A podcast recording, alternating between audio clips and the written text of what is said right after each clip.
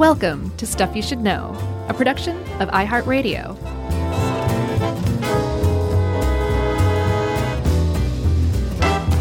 Hey, and welcome to the podcast. I'm Josh Clark, and there's Charles W. Chuck Bryant, and Jerry's over here, and this is Stuff You Should Know. Yeah.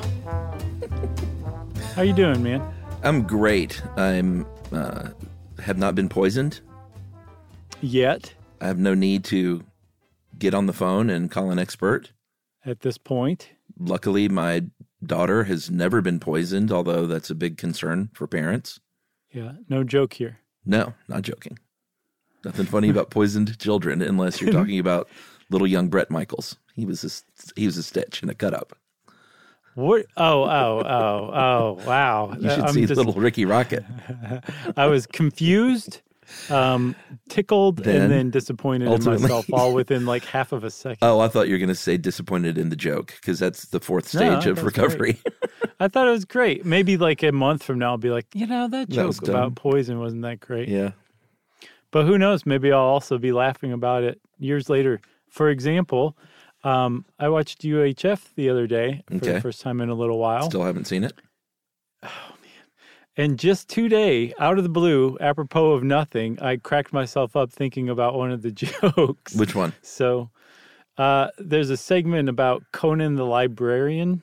That's somebody good. Asks for a book on astronomy, and Conan grabs the guy and lifts him up by his shirt, and he goes, "Don't you know the Dewey Decimal System?" Was it Arnold? Was he in it?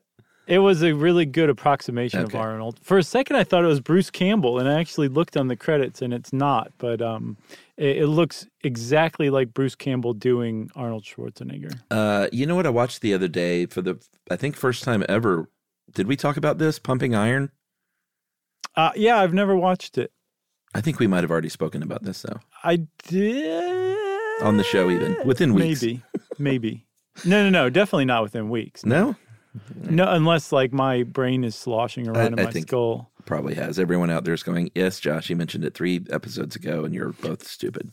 It rings a bell that you did mention it, but it was not weeks ago. I think you're confusing your other podcast, Movie Crush. I don't think so, because one of them is good and one of them is just you're crazy cutting up. But you're talking about a movie. And it couldn't possibly have been mentioned on the movie podcast, is what your position is. Maybe it was. Okay. But Movie Crush is the good podcast. Oh. Well, I resubmit my you're crazy. Oh. I'm sorry, I just poisoned you. Yeah. And a million listeners. So maybe we should just get going on this. I thought this was really interesting. I think we should take an ad break. No. So, yeah, it was interesting, and it wasn't, like, based on anything but curiosity. Like, I realized that I had no idea how poison control centers worked. Like you, I have never had occasion to call one, luckily. But they're there, and it's kind of like a really great thing that they're there and that they are there to keep scared parents from, freaking out because their kid ate something weird or their dog ate something weird or, they ate something weird. And to say like, no, you need to get to a hospital. And not only that, I'm going to help you throughout this process of going to the hospital and staying at the hospital, because poison control centers are like the most hands-on remote medical discipline there is. Yeah, and if it was 100 and change years ago, you'd be lucky if whatever you accidentally drank in your house even has ingredients listed on it. And if it did have ingredients, you'd be lucky if they were accurate or truthful, because no one cared, and you wouldn't be able to call anyone to help. And if you went to your local, community doctor, good luck if they're even available 110 years ago. Mm-hmm. And if they were, they'd probably be like, geez, I don't really know what to do except maybe try and make you vomit. Yeah, nothing more than a 2-bit bumpkin was what you had for a doctor back then. Drink this soda pop. Yeah, exactly. The sassafras. That'll do it. But, and so you might say, well, like, what does 100 years ago matter? Why not further back? That's a really good question. And the answer to that is that poison control is a fairly recent invention, not because people just thought of it, but because we didn't really need it before, because we didn't really have poisons around us prior to about the Industrial Revolution. Like, the closest thing you had to poison was a snake that made its way into your house. You definitely didn't open your cabinet beneath the sink, probably because you didn't have a sink, but also even if you had a sink, you didn't have like household chemicals at your disposal until industrialization came around. Yeah, I mean, before that there might have been, you know, you could extract some poison type things from plants and maybe got something at a traveling kind of snake oil situation, but it wasn't like they were on the general store shelves all over the country and then later stores, like you said, until the Industrial Revolution, when we said, hey, it turns out that we can use chemicals and they can be very handy. They are dangerous, but I mean, who would drink a bottle of floor cleaner? People know better than that, right? We don't have to tell them that, do we? You're right, exactly. They said, actually, yes, we totally do. And I saw a comparison on a poison website that still today people apparently get poisoned, including adults, from accidentally drinking things that they think are other safer things. And they had bottles of stuff next to bottles of other, like, food. Mm-hmm. And you're like, wow, that really actually does bear a passing resemblance. Like, Pine Sol looks a lot like apple juice when you put it next to a bottle of apple juice. Yeah. And there's a brand of apple juice that looks roughly like the Pine Sol label. Yeah, I see, like, Comet. It's not anything you could drink. The most you would do is probably embarrass yourself. But I see things that look like toothpaste a lot that you would not want to put on a toothbrush and put in your mouth. What are you hanging around with that looks like toothpaste that you wouldn't want to brush your teeth with? Well, I mean, there's all sorts of, like lubes? Are you lubing it up? No, like calamine and, you know, I feel like I've seen some other creams and things that look, you know, because it's obviously a good way to carry a toothpaste-like thing and is a little tube like that, but a lot of them look alike is my point. I see. So do you have to be like, don't brush your teeth with this reminder? No, self. I use children's toothpaste, so it has big dinosaurs on it.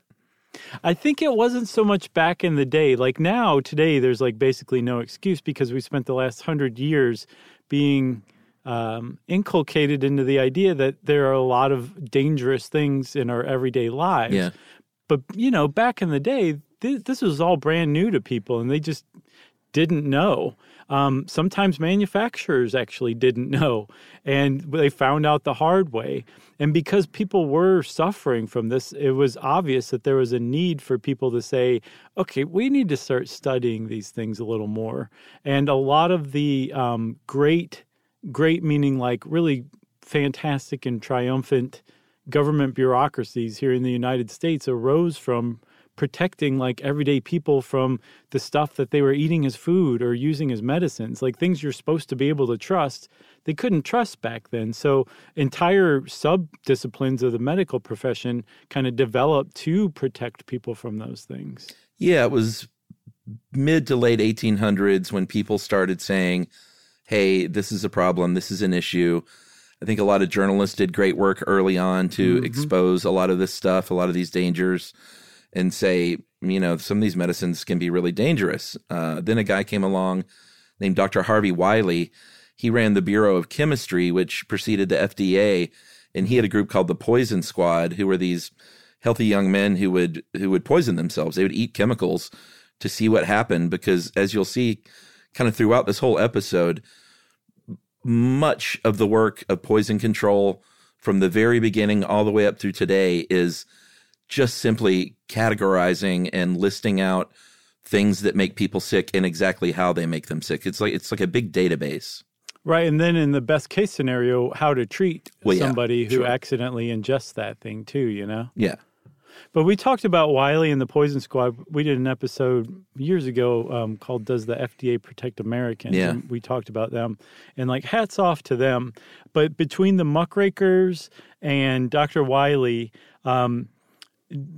not just government was kind of forced into action, but the public started to become educated about, you know, just how dangerous their everyday life was, where before they hadn't really realized it on any kind of collective level, you know? Yeah, I think it was the, and I know we talked about the Pure Food and Drug Act, right? Didn't you just say that? Not yet. Okay, that was in 1906. They also called it the Wiley Act after Harvey Wiley. Mm-hmm. And it basically said, hey, you got to start labeling stuff. You got to be really clear about what's in certain products, especially if it contains alcohol, heroin, caffeine, cannabis. You got to let people know what's in these products. And again, with the media, they were bringing it to light. And if you were a company at the time, it became a thing where, like, just from a PR standpoint, you needed to start doing this and be a little more transparent.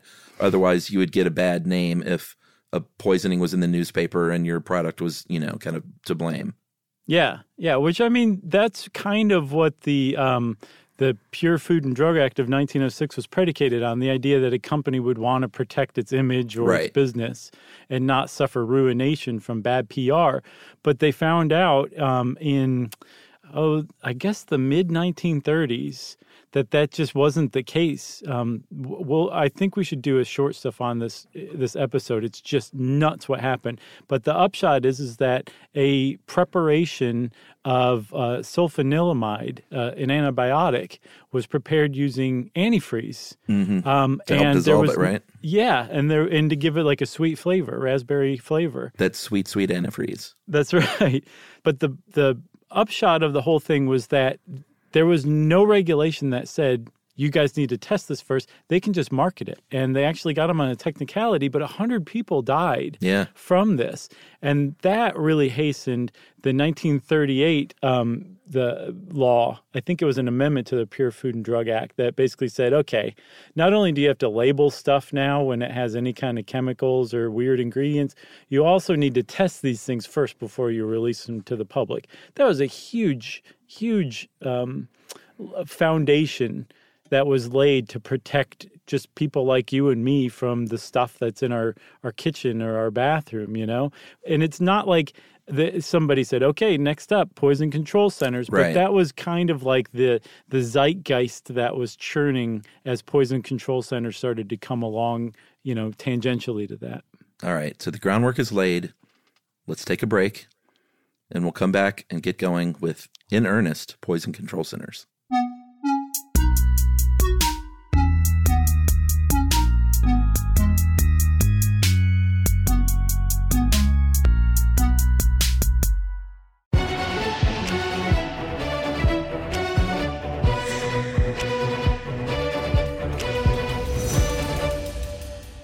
I love these episodes, Chuck, where we spend a full third talking about not the thing. Nah, but this is all important. I know. Take it easy on yourself. I'm trying. I'm still recovering from that haymaker you threw earlier. That's about Movie Crush? Yeah. Oh, by the way, since we don't do any kind of podcast promotion for our shows at our network, I would like to promote the Alan Ball 6 Feet Under anniversary episode. If you were a fan of 6 Feet Under, I'm really, really proud of this episode. And go check it out. It's out now. So you interviewed the Alan Ball creator of 6 Feet Under. Right, among in my basement on my Zoom. That's so awesome. It was great. Did you say 6th anniversary? It couldn't be 6th. No, 20th. 20th. Oh, okay. I thought you said 6th for some reason. Yeah, that's really – plus I guess that'd be kind of a bizarre anniversary to celebrate now that I think about it. The 6th anniversary. When does that come out? It's out. It's live. That's great. Congratulations. Thanks, man. It was a good one. So, all right. You were being unkind to my friend when I had to make that plug. Who, Dr. Chevalier Jackson? No, you. Oh my God. Emily and I always say that when we're beating ourselves up. We'll say, hey, be nicer to my friend. That is very sweet. All right, so 20th century is going strong. People are starting to understand, and you know they were making efforts to try and catalog some stuff, but it was really sort of all over the place in the early few decades. I think in the 20s, lye that you made soap with, and some people still make soap with, was kind of one of the big poisoners of children because depending on what form you had it in, it could look like milk or sugar. And there was a doctor named Dr. Chevalier Quixote Jackson, who was a laryngologist. That's got to be how you say it, right? Not a laryngologist. I guess so. I never said it out loud. I've always said it in my head, but I've never noticed how I say it. So I think you said it. I mean, laryngologist would be what you think, but laryngologist sounds more correct, even though it sounds funny. Laryngologist. Yeah, it's got to be that. How about we'll just call him an ENT? Maybe it's laryngologist. Or a laryngealist. No, you're missing a couple of letters there. Laryngealist. Yeah, there you go. Oh, goodness. It still cracks me up. Let's just say that word for the rest of the episode. It still cracks me up after 14 years when people, sweethearts, write in and say, hey, I'm an expert if you want to help pronunciating something. Right, exactly. Oh, my Hit Lord. Me up. I'll help you pronunciate all day long. Oh, goodness. All right. And what's funny is it'll be like from a laryngologist. I know. And we'll just never mention laryngologists again. Yeah, so hopefully. Unless it comes up a lot, like our new friend Molly Bidniam. Yeah, Molly B. Molly B is all over. All right, so this laryngologist was having a lot of cases of kids coming in and swallowing lye wouldn't kill you, but it would tear up your esophagus so bad that you might die because you can't eat, which is just awful. So Dr. Jackson said, we got to really do something about this lye problem, and really championed the Federal Caustic Poison Act of 1927, which basically kind of only covered, I don't know if it only covered lye, but it only covered caustic poisons. Yeah, it was pretty narrow and pretty specific, and it basically just said you have to put a warning symbol on there now on those specific things. But it was an early law related to the idea of household chemicals being dangerous to people and letting people know. Because up to that point, the producers of lye were like, no, we have no interest in labeling our product as dangerous, sap. Why would we tell people that? In fact, a lot of them marketed the exact opposite. We're like, safe on skin, gentle, like a mountain rain, that kind of stuff. And it's like, no, it's lye. This is like drain cleaner, or oven cleaner. It's like the worst of the worst, but that law got it passed. So that helped lay the groundwork as well. And then in the 30s, there was a guy who came along named Dr. J. I mean, it's spelled Arena, so maybe it's Arena or Arena. Yeah. One of the two. And he was a pediatrician at Duke, and he basically said, look, this problem extends a lot more to beyond lye. Like, there's a lot of chemicals that are poisoning kids. I think he actually did write a thing about lye in particular, but he was saying, like, no, this is worth cataloging. I think he started the process. He started the whole cataloging poisons trend that became so huge in the 30s. Yeah, he wrote a book called Beyond the Lye, : Just kidding. that subtitle was terrible. So if you want to look at who might be the father of the Poison Control Center. Yeah, this is the guy. Not quite as awesome as being like the godfather of soul or the queen of soul. Sure. Or the father of hip-hop. Or Father Time. But if you're the father of the Poison Control Center, you've done a lot of good. And it was a pharmacist in Chicago named... I'm going to say Gdalman, Louis Gdalman, with a silent G on the front. Does that make sense? I was going to do a shout-out to our Australian listeners and say his name is Louis Gdalman. For all I know, it is Louis Gdalman, but I'm going to say Louis Gdalman. And he was the first person to really start collecting this data.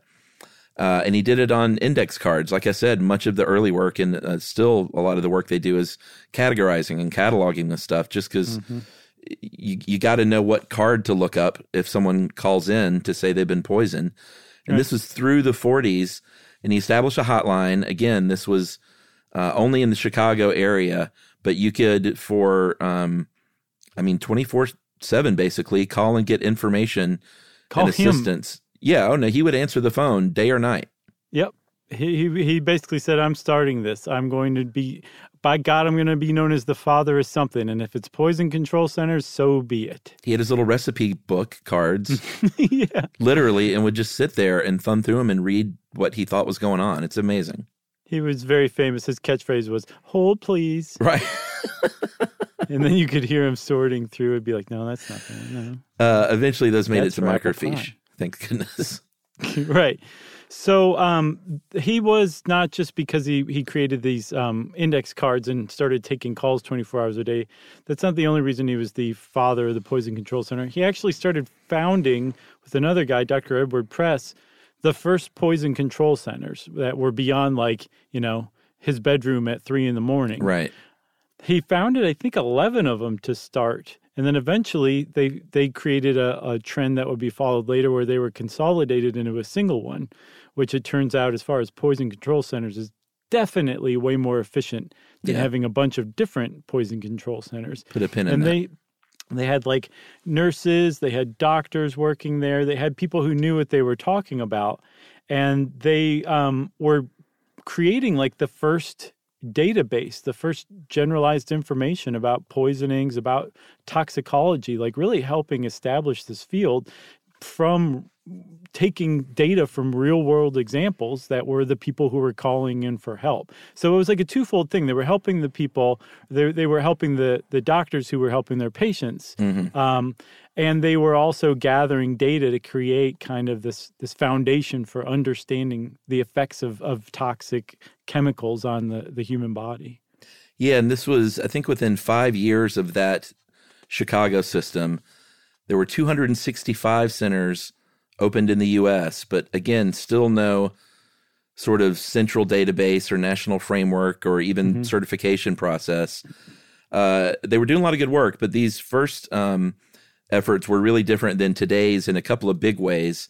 One, I mean, the biggest one is that when you call now, you are the human that has just swallowed something calling. Back in the day, if you were poisoned, you called your doctor, then the doctor would call the Poison Control Center and get their advice from there.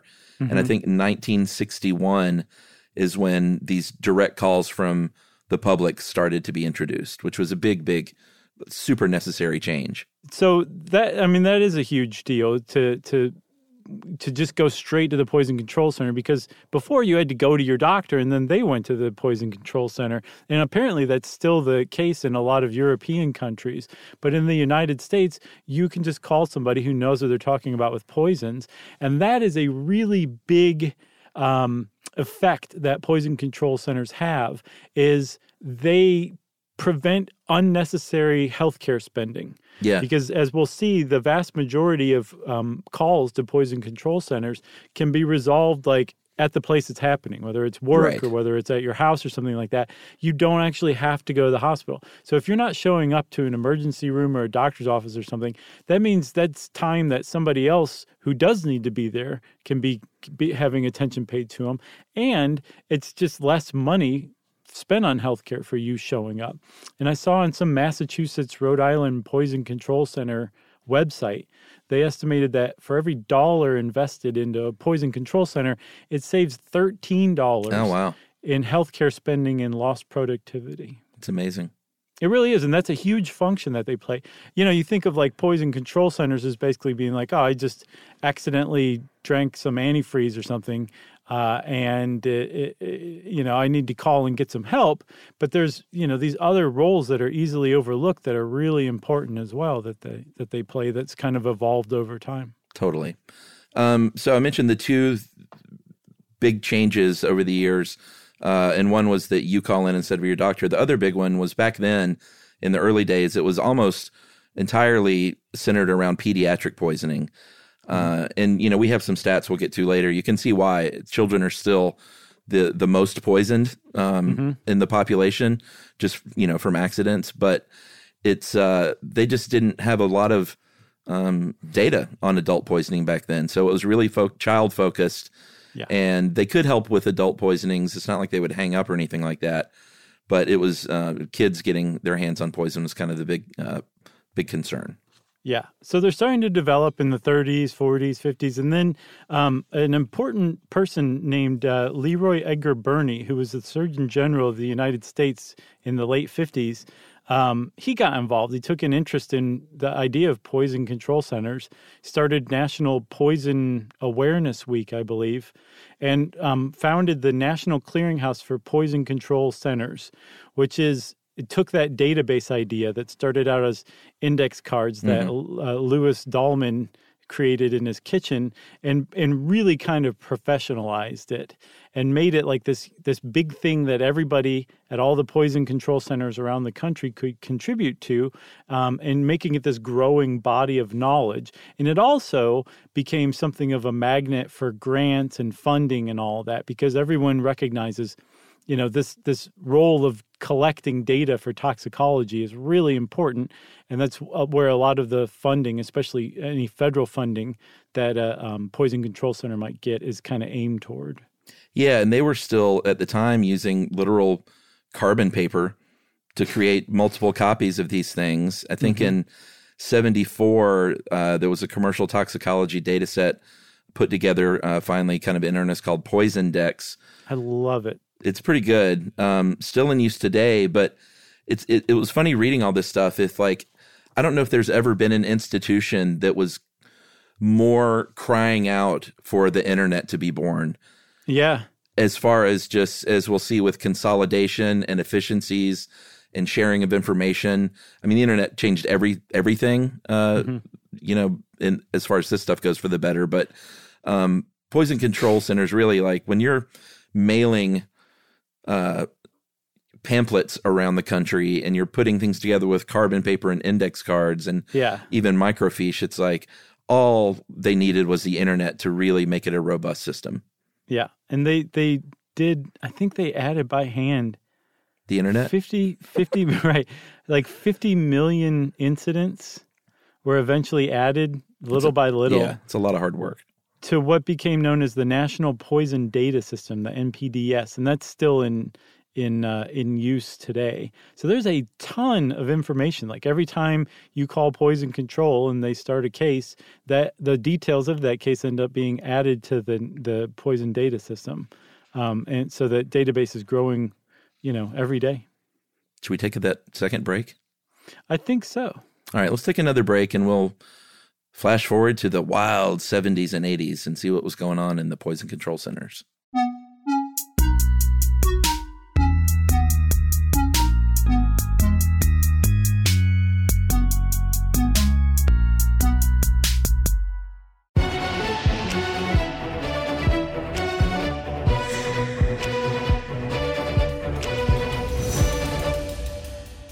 Okay, Chuck, it's the 70s. Everybody at the poison control centers are taking pills themselves, sometimes have to call in for help. The 80s weren't much better, and there's some other stuff going on. Yeah, so in the 70s, there, with the advent of more people abusing pills, that became a larger focus of poison control centers and the toxicology. I think in 1974 was when the prescription pill bottles, and I think we talked about this in the, was it in the Tylenol? No, because that was over the counter. Yeah.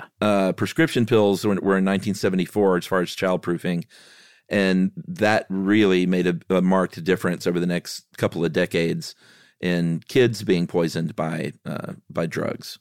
Yeah, between 1974 and 1996, the incidence of kids dying from prescription pill poisonings decreased by 45%. So that was a really good federal law. And what's interesting is, because of that law and because of these information campaigns that were drummed up to kind of, like, not just let parents know about, you know, the hazards of dangerous chemicals, but also let kids know too, poisonings of children actually declined so dramatically that there was a vacuum left open, basically free time, that toxicologists and poison centers had to start investigating and better understanding adult poisoning incidents as well. So there was kind of a shift in the 70s and 80s in that sense. Yeah, and then in the 60s, another one of my favorite things in pop culture history happened is when they decided that, you know, we're using the skull and crossbones to indicate something is poisonous, and it turns out children love pirates. So that's probably sending a mixed message. So we need to do something about this. So they mounted in Pittsburgh what's called the Mr. Yuck, YUK campaign. And it was to get a new logo, basically, that kids would not want to go drink the product, like, because they thought it was Pirate's Juice or whatever, Pirate's Rum. Mm-hmm. And they did a little thing where they got all these different logos and designs created, showed them to a bunch of kids, and said, which ones do you least like? Which one of these designs is yuck to you? And they chose a picture of Martin Shkreli's face. It was amazing. Wow, that was quite a build-up. I wish I could read out all the different faces I have on this page before I settled on Martin Shkreli. Who else you got? Give us a couple. I don't really think I can, because I took them off for reasons. Oh, I see. Because you can't go after someone hard unless it's a guy like that. You know? Yeah, I got you. Sure. Okay. Well, I'll send them to you offline. Later. Thanks. Because I got to know. Forget about everybody else. I just need to know. No, it was actually what they called it was Mr. Yuck, and it was what you see now a lot of times is that sort of sick green emoji face that's really upset. It looks like it's kind of pukey. And kids were like, ew, I don't like that face. So they said, well, I guess that's what we'll start using then. They said, perfect. Yeah. Yeah, that was pretty successful too. And then one of the other things that really kind of happened during this time, because I guess poison control centers were a bit of a victim of their own success, there was this push for consolidation. There was just so many poison control centers. And now they were working, thanks to the National Poison Data System, they were like working in tandem with one another. Like they were sharing information and knowledge and that kind of stuff. But there were just too many of them. There was an unnecessary need or an unnecessary number. And then even more inefficiently, despite the fact that there were 650 almost poison control centers in the United States, only about half of the American population was covered by a poison control center. Like if you were poisoned in Topeka, say, you had to drive to Kansas City and use the phone to call a poison control center. I made that up, but I bet it's pretty close to accurate. And if those cities aren't correct, the general sentiment is, okay, everybody, so just lay off. And even the most robust poison control centers were getting like maybe 10 calls a day. Mm-hmm. So that's just really inefficient. Like you said, they were sharing information. That was good. But it was ironically sort of the lack of budgeting that led them to start. It wasn't like they said, hey, let's just start shrinking the number of these centers. Right. They were kind of forced to. And then the writing was on the wall. Like there is a much more efficient way to do this because we're talking about call centers, you know?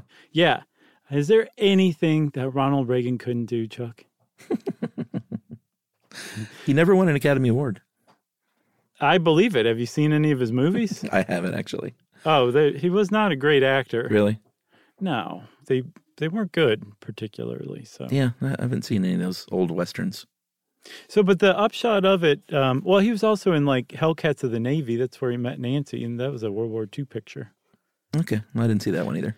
I didn't either. I've seen bits of it. How about that? You don't have to see a whole Ronald Reagan movie to know that he wasn't a great actor.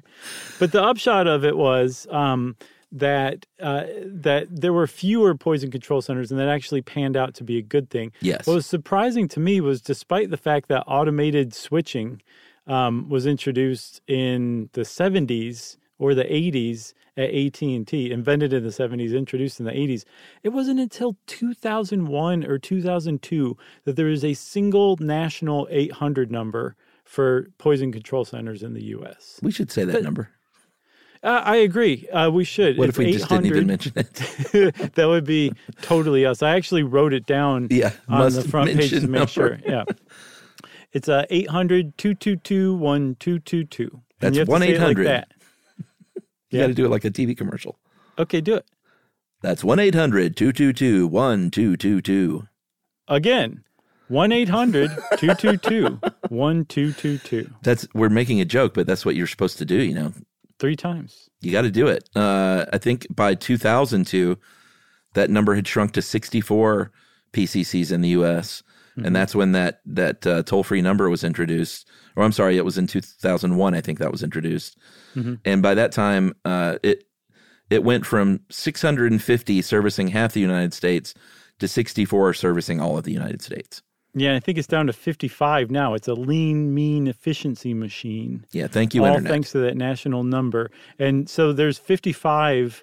That doesn't mean there's one in every state and 5 states have 2. There's actually some states that don't have any. Like I was saying, there's a shared regional poison control center between Massachusetts and Rhode Island.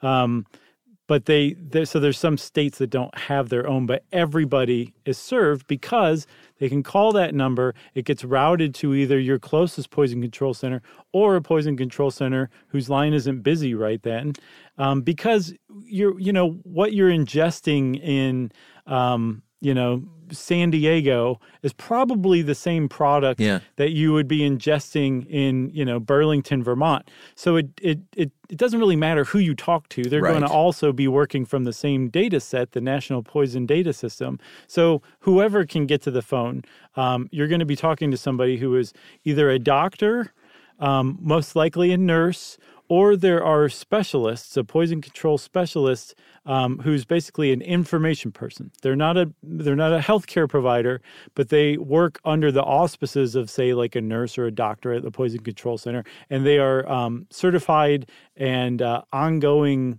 educated in toxicology, so they know what they're talking about. Yeah, so you could go work for a poison control center if you wanted to and not go to medical school or get medical training. Yeah. You would just get on-the-job training. I think there's a lot of pharmacists, too, that take these calls. And as efficiently as they run, it is – maybe this is why. They are not – like the day-to-day ops are still not federally funded. No. They do get some federal funding, like through the CDC for data collection, and but a lot of it comes through affiliated institutions, local health departments, like I said, a little from the CDC. And I think there was another act, the Poison Control Center Enhancement and Awareness Act provided, I think they provided the funds for the number, but they were still like, hey, you want to keep the lights on and keep it staffed. You're not getting federally funded, which is it's interesting. Crazy. I mean, it's working though, so I guess maybe there's something to be said for getting the federal government out of this situation. Sure, but at the same time, it makes you wonder, like, what they could be doing if they weren't chronically underfunded. Like, if they didn't have to have bake sales do contract poisonings for local mobs or ask for donations. Like, that stat I got about $1 being invested and turning into $13 saved, that was from a donation page for a poison control center. I mean, come on. Like, those things should be... they don't have to be, like, bloated or anything like that, but they shouldn't be underfunded. That's just dumb. Yeah, and I think, just so people don't misunderstand, I wasn't saying, like, good, the federal government, funds too many things, but the fact that they are a lean, mean poison control machine, it doesn't surprise me that the federal government is involved. You know what I mean? Yeah, you're like, watch, everyone, as I turn into a fiscal conservative before your very eyes. Poof. All right. What just happened? I don't know. Did you convert back? No, I'm good. Woo, okay, good. That was close. Wow. So, all right, what happens? So, you call a poison control center. Right. You're going to get that call answered, like you mentioned earlier, not necessarily by the one in Atlanta. If they're busy, they may route you to just a different one. They'll be very friendly. They'll keep you calm. Yeah, that's the impression I have. I didn't actually call one because I didn't want to. I was scared to. But apparently you can just to get information if you want. Sure. The first thing they're going to do, though, is route your call. Like if you're if you just mistakenly called the number because it's the first one you could think about after a car accident, they would say – they would route you to 911 and say – they'd be like, boy, you must have hit your head or something. That was dumb. You remembered 800-222-1222 over 911. Are you kidding me? Crazy things have happened. And also that's another thing too. You can call 911 and they can actually route you to poison control center as well. Yeah, it goes both ways. But I saw frequently they get calls from people who are suffering or think they're suffering like food poisoning. They don't handle that kind of thing, but they will make sure that you get to somebody who does. Right. So they're going to talk you through that to begin with, reroute you if they need to. They're going to start immediately providing treatment advice. So like if it's a real emergency, they're gonna kind of tell you what to do in the immediate like minutes that you're on the phone. Consult with anyone else they need to, and if you do need emergency care, and we'll go over the stats here in a second of how many actually do, which is not as many as you would think. Mm-hmm. They will call the paramedics. They will call ahead to the local ER. They're going to say, hey, you got someone coming in. His name is Josh Clark. He drank Pine Sol. He thought it was apple juice. And they'll say, Josh Clark, the podcaster? Yeah, he's pretty dumb apparently. And they will arrange kind of for all that ahead of time. They might even order tests in the hospital. Maybe a pizza or some other treatment. And they will even monitor and follow up on cases. Yeah, until it's closed. That was amazing. Yeah, They keep, and even if you're, if you're going to the hospital, they might coordinate you being transferred to a specialized center. Mm-hmm. Like they are really, like I was saying, hands on. And then even if you stay at home, if they're like, okay, this is good, you're fine. Like, okay, this is fine. You were overwhelmed by oven cleaner fumes or something like that. Just open the windows, go outside. It'll take a few minutes, but you're probably going to be okay. I'm going to stay on the phone with you, whatever. After you get off the phone, they'll probably call you back in a half hour, an hour, something like that to check on you to make sure you're still doing okay. Like, I love poison control specialists. I think they're just the bomb. You know what? Now I'm remembering we did call poison control one time when my daughter was a baby. I totally forgot about this. I don't even remember what it was. It turned out to be nothing.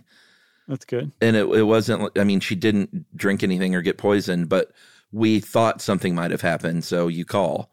And I remember now, this triggered it because I remember them following up almost in a child welfare sort of capacity, it felt like.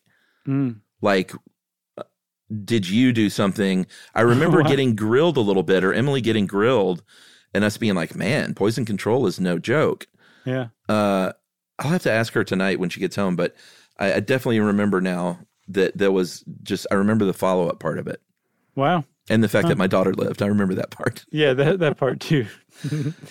So, if you do call and they walk you through the case and everything, like we were saying, they'll follow up, and all of that stuff gets logged into the National Poison Database. Yeah, got to have that database. And every 8 minutes across all those 55 poison control centers, all of their new information gets uploaded to the CDC, where there's a team of toxicologists who are engaged in toxosurveillance, who scan all this stuff to look for signs of, say, an outbreak of disease, an outbreak of poisonings, an outbreak of a new drug of abuse that people are suddenly using. And that is one of those big unsung functions of poison control centers, is they can be the group who notices something that's happening all over the country, to where, to the individual ERs, it's just one person coming in. But to these poison control centers, they are, there's 50 people suddenly around the country who are dropping dead from heroin. Well, that's not supposed to happen. Right. What's going on with the heroin? And there was actually a case in 96, I think, where poison control centers noticed that people were showing up to ERs in the Northeast from heroin, and they figured out that somebody had added scopolamine to heroin, and people were having really bad reactions to it. And it was the poison control centers who noticed that. Those are what are called sentinel events, which is there's a signal, basically there, exactly, that something is afoot, and they can help advise on how to treat it. They can contact the CDC. There's a bunch of stuff they can do. So they're like the first line of defense in monitoring that kind of stuff. Yeah, they've also, in the last couple of decades, been more involved with helping to tackle environmental toxic exposure.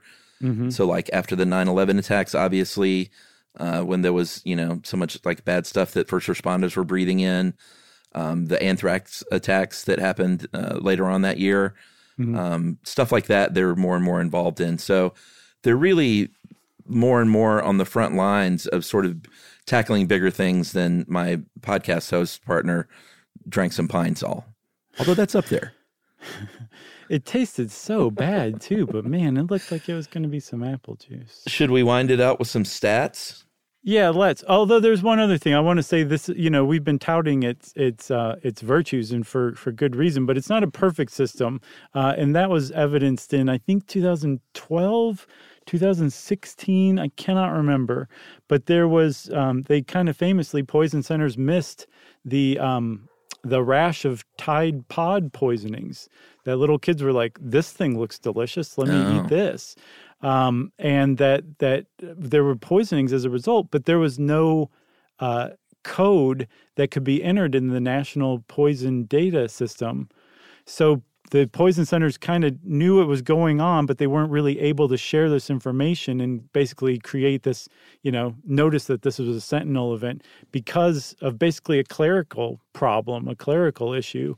And I think they've since solved it, but, you know, it's still an evolving, ongoing process hammering out how to do this. But I think we were right in generally, you know, trumpeting how great this system is. Yeah, of course.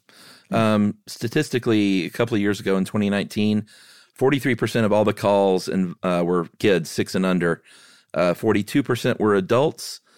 So I guess that leaves, 15% between 6 and immature. 18? Yeah. If you were under 6, most of the poisonings were 1 and 2-year-olds. More boys are poisoned than girls. If you're 13 and under, but more girls than boys if you're older than 13.